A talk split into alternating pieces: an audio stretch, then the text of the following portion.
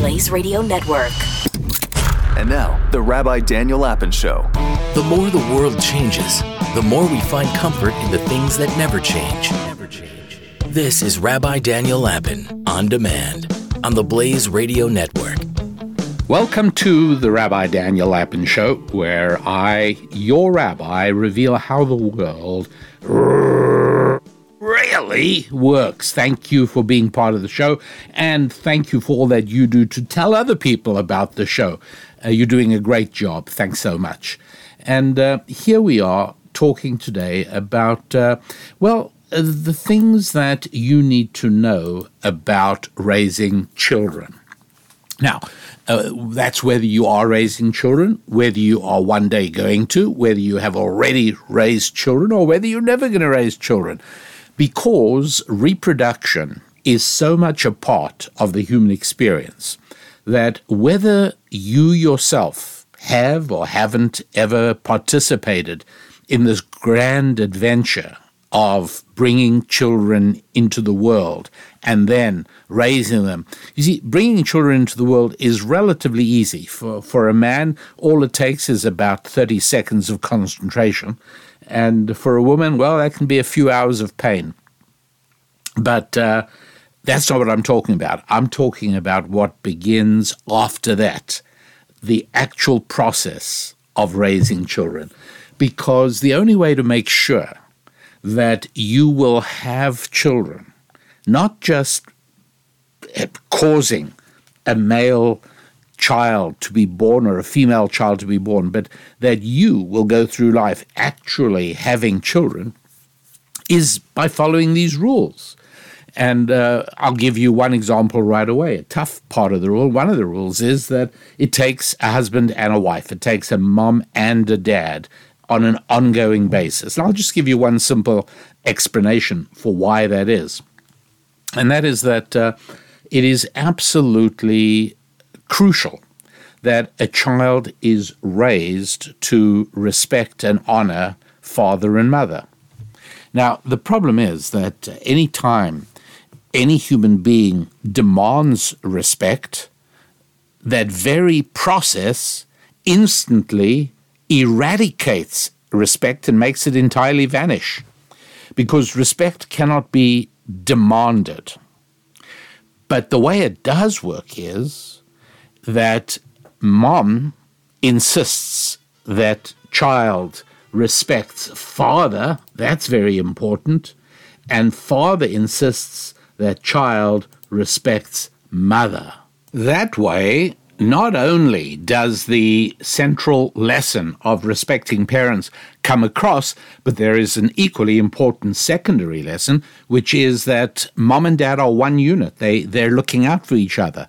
And that begins to penetrate from a very early age and makes a lot of sense. Why is it so important? Why is it so important that children have this attitude of respect and deference and honoring of father and mother?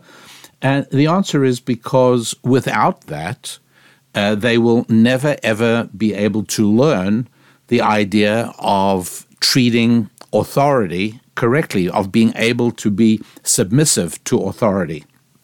And now some foolish people will say, well, that's really good. They shouldn't have to be submissive. They shouldn't have to be. No, that's not how the world really works. Who knows? I mean, perhaps your son will one day want to be part of a military organization. Well, that's not going to work if he hasn't had any understanding of having the correct attitude towards authority. And you learn that from your parents right at the very outset. How about if perhaps your son might want to attend a school, a place of learning, a real place of learning. I'm not talking about a GIC, all right? A government indoctrination camp does not qualify as a school, as a real place of learning, as an academy. Absolutely not. A kindergarten for adults, namely a university or a college, also not. Adult kindergartens are not places of learning. But if your child, boy or girl, wants to one day attend a proper academy, a proper place of learning, well, again, you can't possibly learn from a teacher for whom you have no respect. And again, if the respect muscle has not been activated in early childhood by developing the correct approach towards parents, then that child is never going to be able to develop the correct approach towards teachers or any form of authority down the road.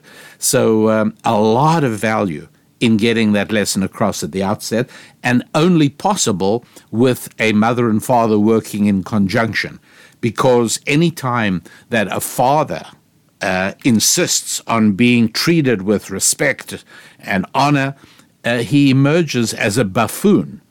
He not only doesn't get the respect, it's even worse than that. He looks pitiful. And if a mother tries to insist on respect, even if a mother does no more than say, "Don't speak to me that way," it's ever so much better for the father to say, "I heard you spoke to your mother unacceptably today. Now there has to be a consequence for that, and you have brought a consequence upon yourself." But far better for it to come from the other parent than from the parent to whom the offense has been perpetrated. Now, I know what some of you are thinking even now as I speak. There are some of you who are saying, you know, what is he talking about? You know, doesn't he realize I'm a single mom? You know, none of this is relevant to me. Or it might be a guy saying, hey, you know what, I'm bringing up children by myself. I'm a single dad. It doesn't apply to me. None of this is useful to me. And I really do understand that. But, you know, you will quickly see that there are so many different variations. We all are coping as best we can. We, all of us, are playing with the hands with which we were dealt. We're all making do. We're all living our lives as best as we can, or at least as best as we see how at the moment. And we acknowledge that, you know, it's not ideal. And we can even look back, and many of us can say, you know, this is where I went wrong. This is where I made a bad decision. You know, I was 25 or 28 or 22 or 19 or whatever I was, but yeah, that was when I took a different turn. And from there were fewer options. And so I took the next decision. After that, there were even fewer options. You see, it's a little bit like that. Do you remember the old childhood game of hangman, where, as I recall it, your friend would draw a stick of a stick man, and there'd be a gallows, and then he'd put, like, say, five blanks, or, you know, six blanks. And he would say, this is a six-letter word. And then you'd say, okay, I'm going to guess it has an E. And then if it has an E, he'd replace one of the blanks with an E. And if you get the letter, or if you come up with a letter and he says, no, there's no X in that word, well, then he'd draw in another part of the hangman. And I forget how many chances you have, but eventually the stick figure is complete, dangling from the gallows, and you lose. Or alternatively, you actually get the word. But here's the thing. You know, at this point, let's say it's a five or six letter word, whatever it is, there's so many options. There's so many different words that could be. Do you know how many five letter words there are in the English language? Over 100,000. Yeah. Over 100,000 five-letter words. It's incredible, but it's true. And now that includes plurals and, you know, past and future, but still, it's a lot of words. And you that's how many options there are. But let's say you now say, okay, an L, and he puts in an L in you know, the second to last position. At this point now, there are far, far fewer words that have an L in the second last position. I don't know how many, but let's, for argument's sake, you know, let's say there's 75 of them. Well, all of a sudden, 100,000 options has, you know, drilled down to 75, much less. So in other words, as soon as you make your first decision, you've got fewer decisions after that. Now you call your second letter. You say, an A. He says, yeah, the second from the front is an A. And, now you've got a five-letter word where you know the second letter is an A and the second last letter is an L. Now you don't longer have you don't have a choice of 75 words anymore. You now probably have a choice of maybe 4 or 5 or 6 words. And so it goes. And this is really a very good metaphor for life in the sense that as we make decisions, subsequent decisions diminish. And that explains why decisions are important. You can't always recover from a bad decision because you are already on a certain track from which it is no longer possible to get back onto another fork of the railway system, if you know what I mean. So that is really something we try and do not only with ourselves, but we try and help our children understand that the decisions that they make, the choices that they make, should be always, even from the youngest age, the result of a thoughtful process, not an instinctive process. And it isn't easy. Look, it's not even easy for adults. There are so many adults who have grown up on the assumption that you do what you feel like doing, you act on feelings. The whole idea of acting on decisions, the whole idea of controlling an impulse is so important. It's almost indescribably important. Now, this is something that is really important to think about because we're looking at probably 2 generations and maybe more already where people have grown up hearing their parents say, I just want you to be happy. I just want you to be happy. And that's a really bad idea because telling a child, I just want you to be happy, is a very different story from real happiness because for a child, happiness is synonymous with doing whatever I feel like doing. And look, I've told you in the past, as a child, I was an early teenager.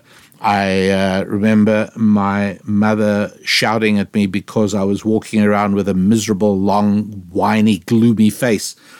And she said, you're living with other people. Stop tormenting them with your horrible mood.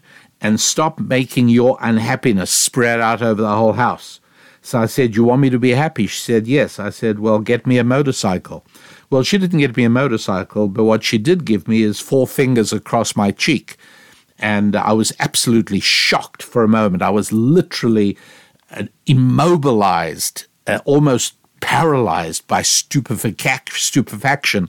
And then she then explained and said, look, your happiness is not my problem, it's yours. You have to be happy. And it has nothing to do with whether you have a motorcycle or not. It has nothing to do with anything external. It's an internal mood that you can control, and you have to do that. So this was something that was a huge shock for me, but it was an early understanding that acting in order to be happy is not a good thing. It's certainly not a good way to raise a child. The child thinks, mother or father says, I want you to be happy. No, I want you to always do the right thing. I want you to always have an inbuilt system of values that you can always check in with and say, hey, what should I be doing now? Now, that flows to a large extent from having an identity. But wait, how do you have an identity? Not talking about having self-esteem. God forbid, I'm absolutely not talking about self-esteem. I'm not even talking about self-respect. Now, self-respect is much more important than self-esteem. Self-esteem is training a child to feel good about himself or herself, regardless of accomplishments. Self-respect is at least a step up, but that's not what we're talking about at all. No, We're talking about a child's identity. Now, here is the way it used to be when people were closer to a traditional Bible-based system of child raising. It was understood that for society to work and for families to function and for children to be raised, there needed to be, call them cultural guardrails, that helped to create and then to cement a child's identity. And that was always done in relationship to other things or other entities. And this is one of the important things you have to understand when it comes to a child. A child cannot form its identity without relationships, without connections. Of those connections, I'm going to talk about three. The first one is family, initially mother and father, and then perhaps siblings, and after that, uncles and aunts and cousins, etc. But initially, family. This is the first and most important part of forming a child's identity. And so you might think, well, a child is no different from a puppy or a baby llama or a little camel, and all it needs is food and shelter, and everything is going to be fine. And so, you know, you might think, well, a child doesn't have to be raised by its family. As long as a child, it could be an institutionalized child. All that child needs is food and water and maintenance and regulation of body temperature, and everything is fine. And we discover that, no, that actually doesn't work with children. Children that are not raised with a family are diminished. Now, you're not supposed to say this kind of thing today, but I have to say it because it's the truth. I don't want to massage you with warm butter. I don't want to shelter you from reality. I want to show you how the world really works. And children that are raised without a mother and without a father, or without a father, in other words, children who are raised with only a mother or only a father usually end up defective. It becomes much harder for that child to achieve a state of normality. Now, I realize this is very hard to hear for a single mom, for a single dad. Sometimes, look, I know of situations where grandparents who thought that they were settling into a comfortable and well-earned retirement suddenly discover that they're in the position of having to raise a grandchild. This happens quite often. I know of cases, and these grandparents become heroic. I realize there are a lot of unusual situations, but here is what I'm saying. My job is to teach you the timeless truths and the permanent principles of how the world really works. Now, reproduction is an absolutely essential part of how the world really works, right? And so you have to know about things. Now, if you were unfortunate enough to attend a GIC yourself, or if you have children attending a GIC, then in all probability, they're going to be spending time in a class that focuses on reproduction, but only on the sexual side. It's a plumbing course, essentially. It's a course on biology. And it gets worse than that. It's actually become, in many GICs around the world today, the sex ed class has become a sex indoctrination class. It is a program designed to prematurely sexualize your children. And the proof of this is that we now know, and the data is completely persuasive, we now know that children who attend GIC sex ed classes tend to be sexually active prematurely, whereas homeschooling children who do not have that kind of approach do much better. Now, there are other factors, obviously, I get it. But you see, you hear the argument being made that children should attend sex ed classes because they're going to do it anyway. They may as well know how to do it safely. Don't you think that argument would also work very well for gun ed? Certainly in the United States of America, where the Second Amendment guarantees the right of people to own firearms. Hey, people have firearms at home. Why don't we do gun ed at school, right? It's not as if the school day and the school week is so packed with high-quality education in the critical subjects that there can't be 45 minutes a week on gun ed. And we'd say the same thing. Hey, schools, why don't you do something on gun ed? Well, you know, people sometimes find a parent's gun, accidents happen. They may as well, you know, guns are going to happen. Why don't we teach them? And the answer, the real answer is that the educrats will tell you that we don't want to encourage children to play with guns. And we know that if we had a gun ed class every Wednesday of every week, children would begin to feel that guns are normal. And they would be even more inclined to want to play with a parent's gun, or they'd be fascinated by having a gun. And so we don't want to do that. We don't want to normalize guns for them. And so we're not going to do a gun ed class. Bingo, you said it. We do want to have sex ed class, right? You know why? Because we want to normalize sex for the children. That is exactly what we're trying to do. And that is exactly what actually happens. We also know that as sex ed began to make its way into public education in America, it didn't come to all of America at once, because the education used to be a lot less centralized than it used to be. It used to be much more under local control.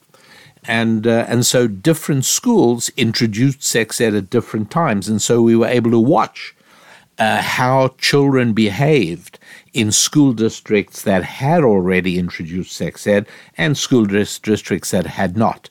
And so we saw that it was undeniably a bad thing. And yet it never stopped, because it was part of the anti-family indoctrination that was at foundation, the essence of the public education project, certainly in the United States, but also in many other Western societies as well. So if the guiding principle of child rearing is, I want the child to be happy, well, it's very difficult to deny the child sexual enjoyment. I mean, on what basis are you going to do that? I certainly think that if that ever would have been a debate between me and my parents, which I can assure you it never was, and they would have, we would have had discussions about whether I should be able to hang out with girlfriends and have unsupervised time alone with a girl, and I would have said to my parents, well, you know, don't you want me to be happy? And this will make me happy. And so, I mean, yes, any child, any young male child would say that, of course. But any wise parent would also know that it's likely to make the young boy very unhappy in due course. So this is clearly not the way to raise children. The grand adventure of raising children is not based on, oh, I want you to be happy, that's the main thing. No, that's not true at all. And meanwhile, there are all these aberrations in child rearing going on. As I said, everyone's doing their best. You cope with what you have to in life. There were decisions you made that led you down a certain path that made other decisions more likely and other decisions less likely. And whatever it is, here you are and you have to do the best, right? So why am I speaking about an idealized set of circumstances? Why am I speaking about, you know, what it's like when a great husband and a great wife have a great marriage and they together bring a child into the world and they collaborate on educating and raising that child to successful adulthood? Hey, you know, that's not 100% of us. True, that's absolutely so. However, my job, as I said, is to present the permanent principles and leave it to you to adapt them to your circumstances. But if you don't know what the principles are, then you're handicapped. It's very difficult, and it's not possible to present material in all the hundreds of different variations that the complexity of human society would demand.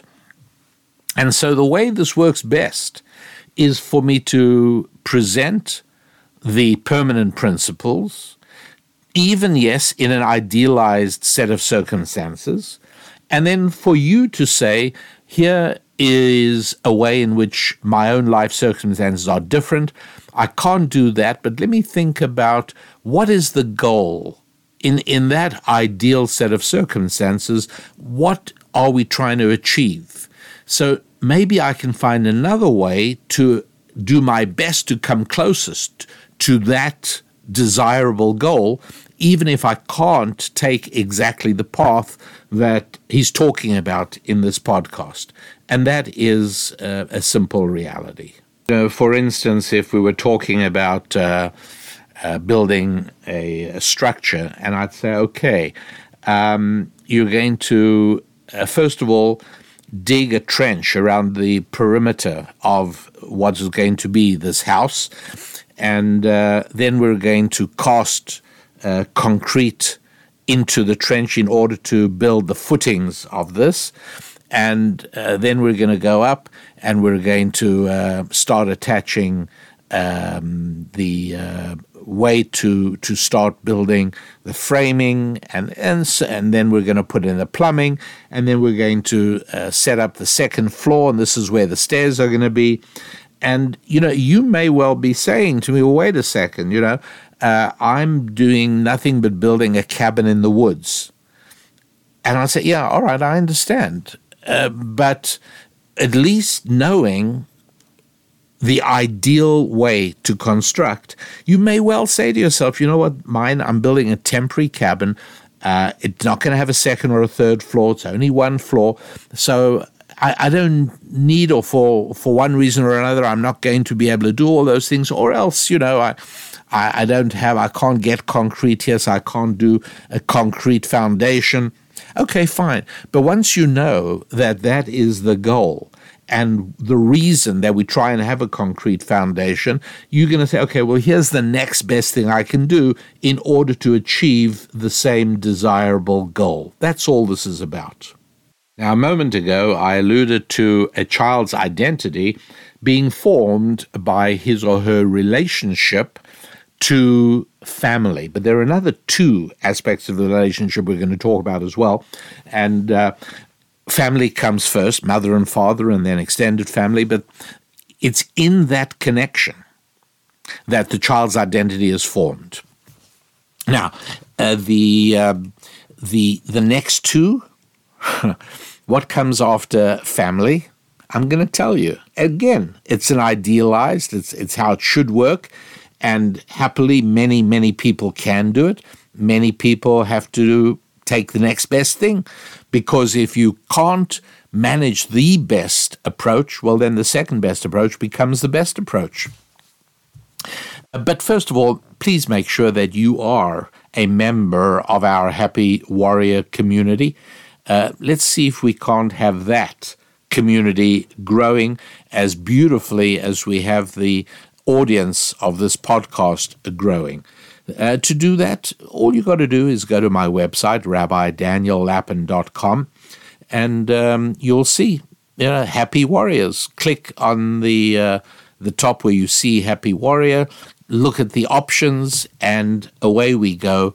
And that way we become a community of like-minded people, which clearly becomes increasingly important as the society in which we live begins to drift away from healthy living, wholesome living, and successful living, the possibility of societies functioning in durable ways. In every way, this even impacts economics. You know, don't think that that inflation is just because somebody at the Federal Reserve, somebody at some hidden governmental office pressed the wrong button or wrote the wrong number down, and so that's why we have inflation. No, it's a moral failing at the highest levels of a society. That's what it is. It is a moral failing to want to borrow from the future. And for everybody recognizes that debt is a terrible problem in life. And that one of the things that indeed is a part of successful child raising is to try and train the child to be able to stay out of debt, to not succumb to the incredible seductive allure of being able to buy things on credit, so that a debt load begins to pile up on the person's shoulders. Right? It's a wonderful thing to be able to get a child to understand that early. And so all of these ideas are things that you gain strength from being in collaboration with other people. And that is exactly what the Happy Warrior community is intended to be. So do join us, and Susan Lapin and I and all the other Happy Warriors out here, there and everywhere around the world, are going to be thrilled to see you and welcome you to our community of like-minded people, people who, roughly speaking, look at the world the same way, who are trying to achieve the same things, who more or less, in one way or another, are trying to improve their 5 Fs, just as you are, trying to build your family and grow it, try to build and grow your finances, to build and nurture your friendships, to build and nurture your own body and to develop its strength and endurance, and to be able to also develop and maintain a lively and helpful spiritual reality too. So all of that's at rabbidaniellappin.com. That's our website, www.rabbidaniellappin.com. And you join us, and we'll be able to celebrate your participation in the Happy Warrior community. Now, child developing an identity, as a parent, you're playing a huge role right off the bat. At the very beginning, you are already helping that child simply by holding the child on your lap. A child begins to get a little bit older, and you're reading stories from a book to the child. You're going for walks. The child goes with you shopping. The contemporary belief that children do really well in daycare or childcare, big mistake. Children really need extended time with their mothers and with their fathers. The reason you keep hearing about how good daycare is for kids, it helps them develop independence and it helps them with socialization. That's because the social structure that we have brought into being is designed to diminish the connection between mother and child, and to turn the raising of the child into a social institutionalized function. And more you find people thinking that providing childcare is the government's job, or it's the job of my employer. No. The reality is that your employer would really like to hire your husband and let your husband know that you are at home taking care of his children so he can focus on his job. That's what your employer would really like. But of course, he'd be cancelled if he were to say that, so he would never say that. Right? We get that, of course. And what is the next point of connection for a child? Family is first. The next is religion. That's right. It is, you know, if it weren't such an incredibly awkward and emotionally tense topic, largely because we've seen in the United States 60 years of secular indoctrination. But once upon a time, it was perfectly ordinary. It's perfectly natural. There was even a moment of prayer in most public schools before they turned into GICs. And so, yeah, religion is a second point of contact for the formation of a child's identity. And how is this helpful? Well, in very practical terms, a child is going to be facing so much in the way of temptation. Now, you're trying to educate the child with a certain set of moral values, and yet in the world that your child grows up in, there are a lot of attractions that are contrary. I mean, even if it's just basic things like honesty, your child is going to shockingly early, if your child has to attend a GIC, and I understand, if your child has to attend a GIC, it's shocking how early your child will discover shoplifting. And it is an enormous help. Just in the terms of the child's identity and the child's ability to cope with everything that's going on, it's enormously helpful for a child to be able to say, either to himself or to others, it's against my religion. I can't do that. My religion doesn't allow me to shoplift, or 100 other different things that go on. So family, religion, and lastly, nation. The idea is, I am a Ghanaian, I am a Croatian, I am a Brit, I'm an Australian, I'm an American. That is supposed to mean something. And again, helping to establish an identity of the child. So yes, it's parents, it's school. It used to be a legitimate part of that. It isn't anymore. Church used to be a part of that. And then country.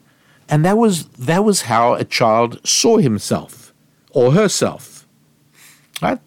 The child knows who his mother and father is, knows who the siblings are, and he's part of an entity there which creates a cocoon of security and the formation of an identity, who you are. And, if you are somebody, if you were brought up by a single parent, I am sure you will feel, and you'll be capable of remembering, defects in the formation of your identity, a sense of who you really are.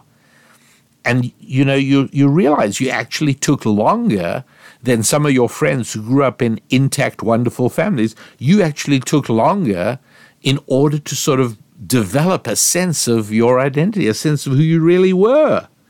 That's right. And it's also true if you immigrated, if you moved to a new country while you were very young. If you were, 8, 9, 10, 11, 12 years old, and you shifted countries, it then does become a little harder for you to develop your identity. It takes a little bit longer, because family, religion, and nation all help in the forming of your identity. Now, what is it now? Again, I'm looking at the worst of worst situations, which is in a GIC, and your child is now being indoctrinated into a materialistic view of identity. It's no longer family, because there isn't even such a thing. We don't even speak about that. It's school, church. I mean, you got to be kidding. country? No. There are schools where they don't allow the Pledge of Allegiance. They don't they don't sing the anthem. There's no flag, because we don't want to make people feel uncomfortable without realizing that it is the presence of an identity, of a national identity, that really matters, that helps. And so what has been replaced by? Well, race, class, and gender. You're now being told that you have your identity is your skin color, and people with a different skin color are your enemies. That's literally what little children are being told. Class, right? The rich people are bad, poor people are good, rich people are bad, and gender. Yeah, that's right. Gender is, and this is where, of course, transgender comes in as well. It's all based on getting rid of family, religion, and nation. So what you're left with is race, class, and gender, which I call materialistic, but in a way it's also animalistic. In other words, categorizing people on the basis of race, class, and gender means that you view people as just another form of animal, right? That's what it means. Imagine you're a farmer purchasing livestock. You need to know its breed, that's its race. You've got to know its productivity, its class. How much milk does this cow produce? That's its class. And you've got to know its gender, right? You're not going to buy a bull if you want a cow. And that's all that matters. And the same thing is if you're buying a puppy, right? You decide what breed of puppy. You decide whether you want a male puppy or a female puppy. All of these are materialistic things that apply to animals. Human beings, it's not how it works with human beings.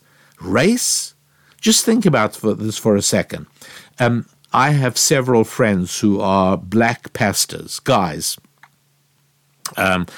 One of them, unfortunately, Ken Hutchison in the state of Washington, passed away tragically a few years back. But we were very close friends. We related so well. And I have others. Now, why do I mention this? Because I want to ask you, do you think I have more in common with my black male pastor friend than I do with a female white woman? If you think that, you're not thinking, because it's simply not true.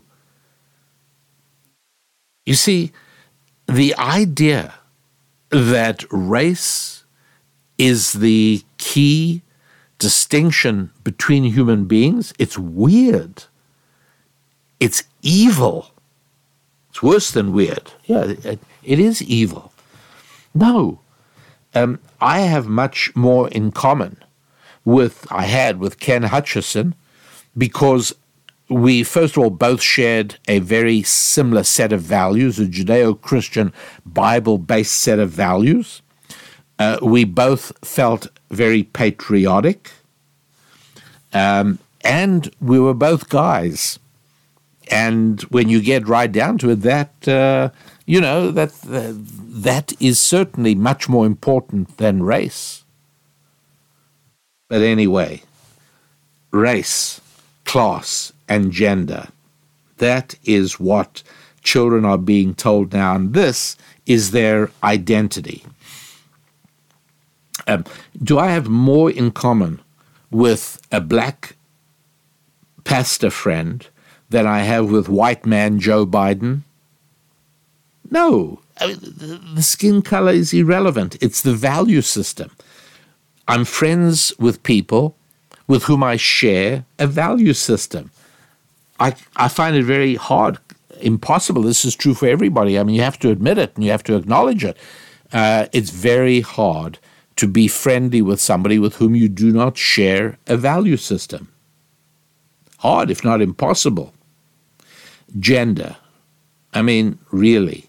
The idea that most wives care more about other women than about their husbands, it's crazy.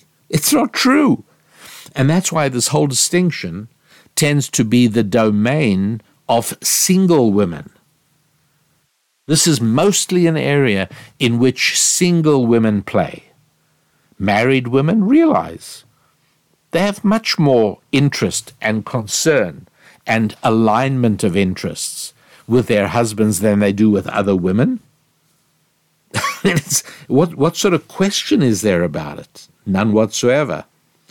Class, really? Again, if the value system is there, you should have no problem enjoying friendship with people who have far more dollars than you do, or far less for that matter. If you have shared values and shared interests, my goodness, I have been friends with people who have tiny little boats, and we stop and talk on the dock, and we don't even do the same kind of boating, but we have a common interest in a beautiful structure that keeps the water on one side, called a boat. Or I'll end up talking on the dock with a crewman on a 100-foot splendid yacht. Obviously, far wealthier, somebody who's really got enormous resources, and it doesn't matter. You know, people in Newport Beach, California, have told me of how friendly they were with John Wayne. You know why? Because he kept his boat, the Wild Goose, on a dock in Newport Beach Harbor, California, and they used to chat with him, and they'd share fishing and boating stories, right? And there it was, and it was a friendship, right? It had nothing to do with class. It had to do with shared interests. So this is downright evil. It is incredibly destructive. And you have to be aware of it, that you raising children, you got to be aware that race, class, and gender are what they are being filled with, and what today is providing a sense of a child's identity instead of family, religion, and nation. Completely different. Now, it's your responsibility to educate your children, obviously. And that responsibility does not end with putting your child on the yellow school bus every morning. And I think a lot of parents, particularly in the United States now and Canada, are beginning to realize that dark and dangerous things happen once your child leaves the confines of his family and moves to spend the rest of the day at school. And things are happening that are destructive and damaging to your child and to your family. And you need to take responsibility. You got to know. The education of your children is your responsibility. And you've got to remember that an incredibly important part of education is having a conversation with your ancestors. In other words, a child, and this is again, right, part of family, part of religion, and part of nation. A child is part of a family, and in the family, part of the education is you tell your child about your life story and your spouse's life story, and you speak about grandparents and great-grandparents, and you introduce your child to your religion. And so there are people of years gone by to talk about. All of these things are essential elements of a child's education and the formation of a child's sense of self and identity. Try and diminish, if you can't completely eliminate, the amount of time your child spends in front of a screen. Don't let media and entertainment educate your child. And the power of the screen can't be underestimated, can't be overestimated. Don't for a moment think that a child isn't drawn powerfully to those flashing images and the music and the values that are thereby depicted, you really are far better off. And it's very difficult, but at least you got to think about it, that you can't just be dormant and passive when it comes to the tendency for the screen to take over from you the privilege of educating your child. You can't do that. These are things you and your spouse really need to spend time talking about. You know, we speak about date nights and we speak about talking. These are the things that you can be discussing with your spouse. What could be more exciting than trying to figure out how best and how most effectively you can educate your children?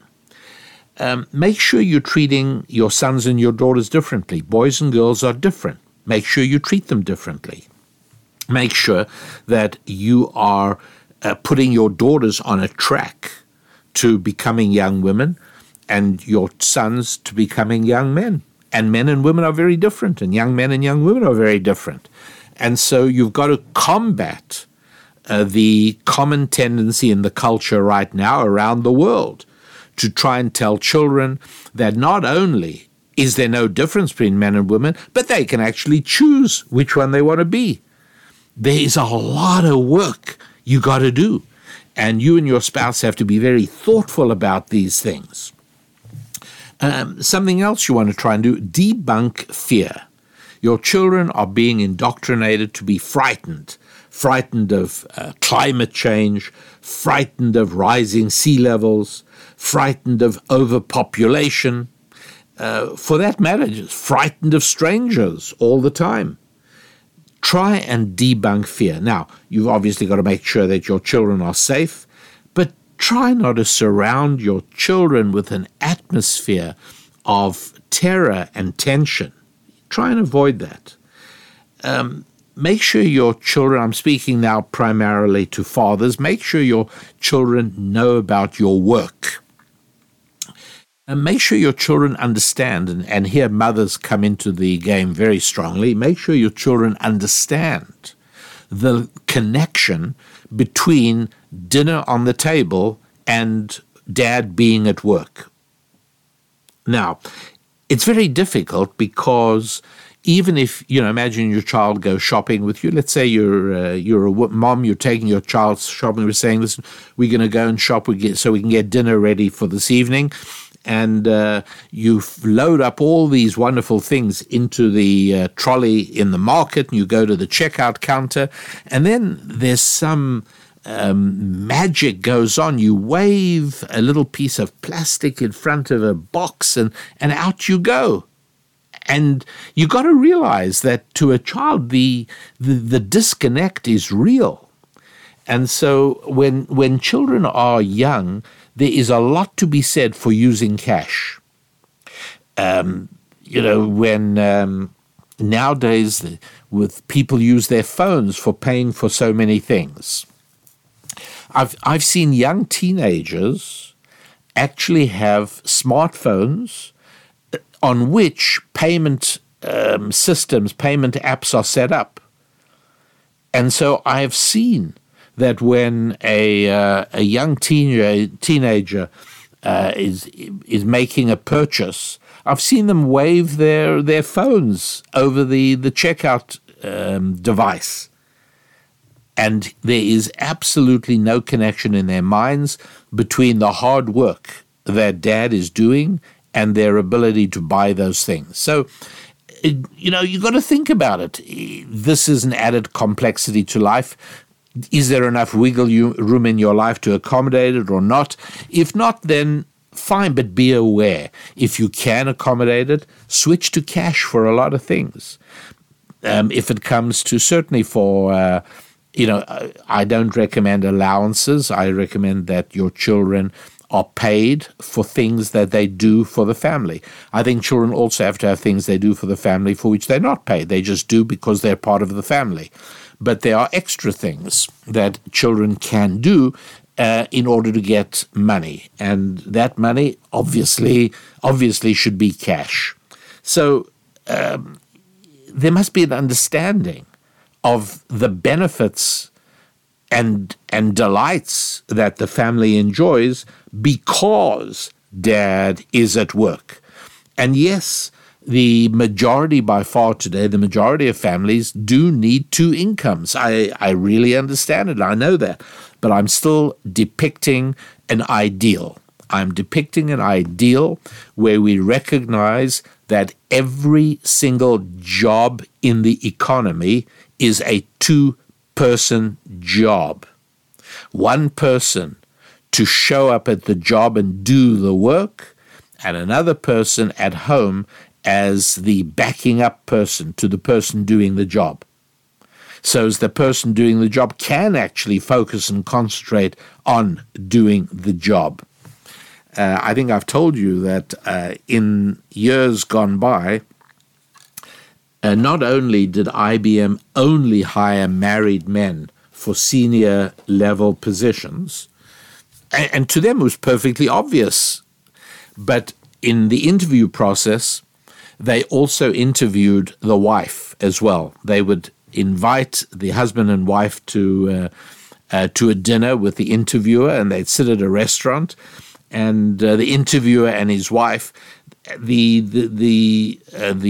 candidate for the position may not have been aware. His wife probably wasn't aware that this was part of the interview, but it was very much part of the interview.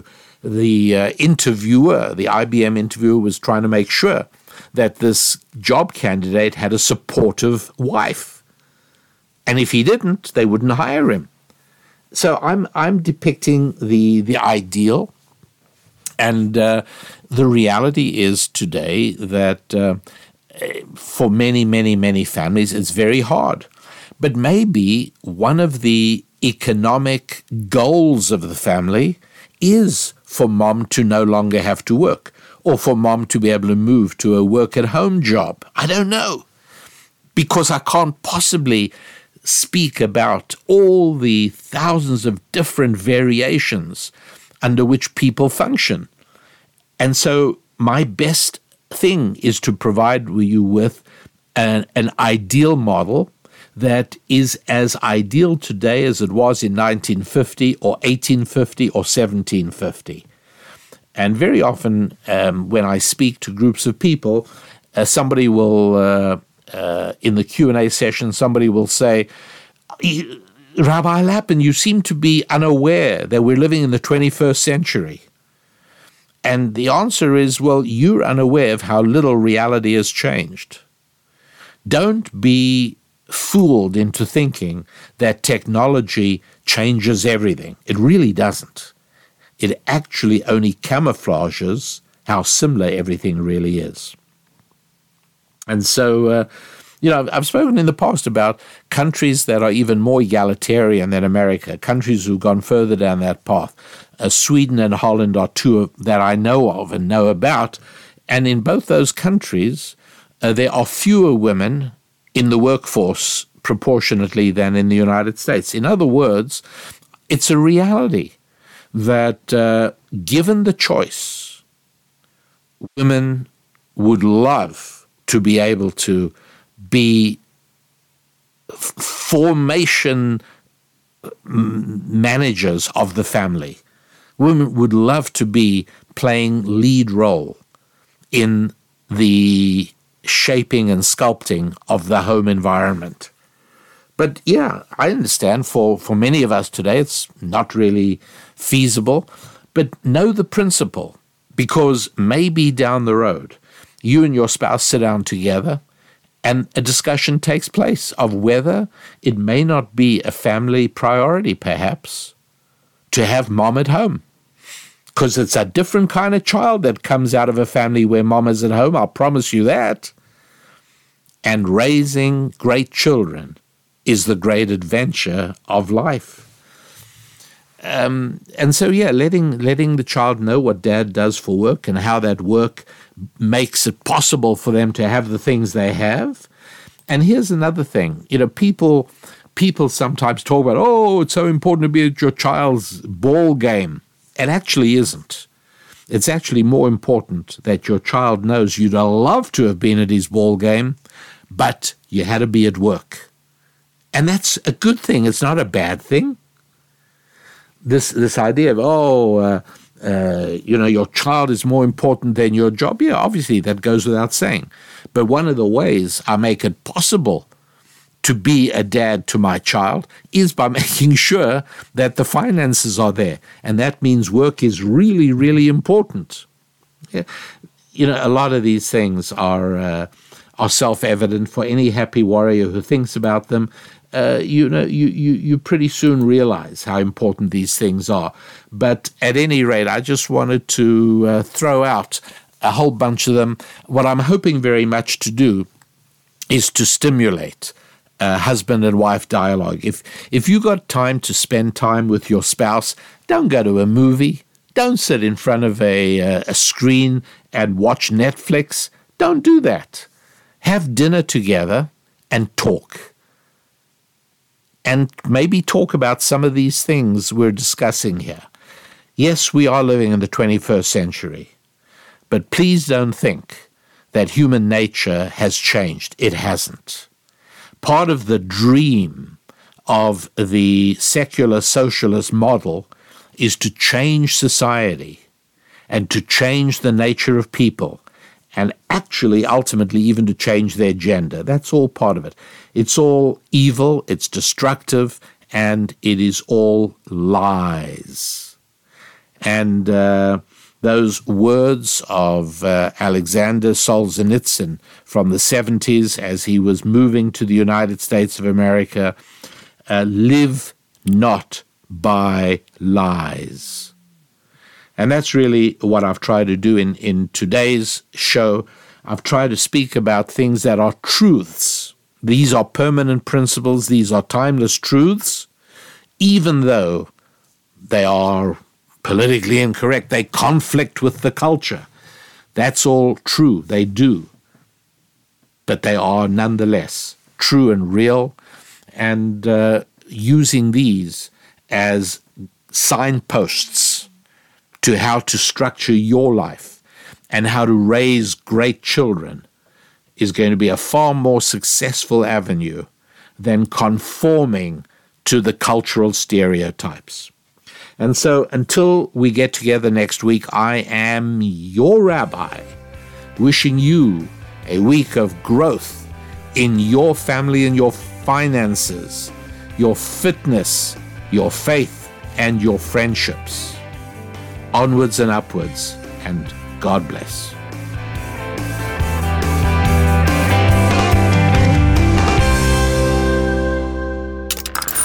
Stream and subscribe to more Blaze Media content at theblaze.com/podcasts.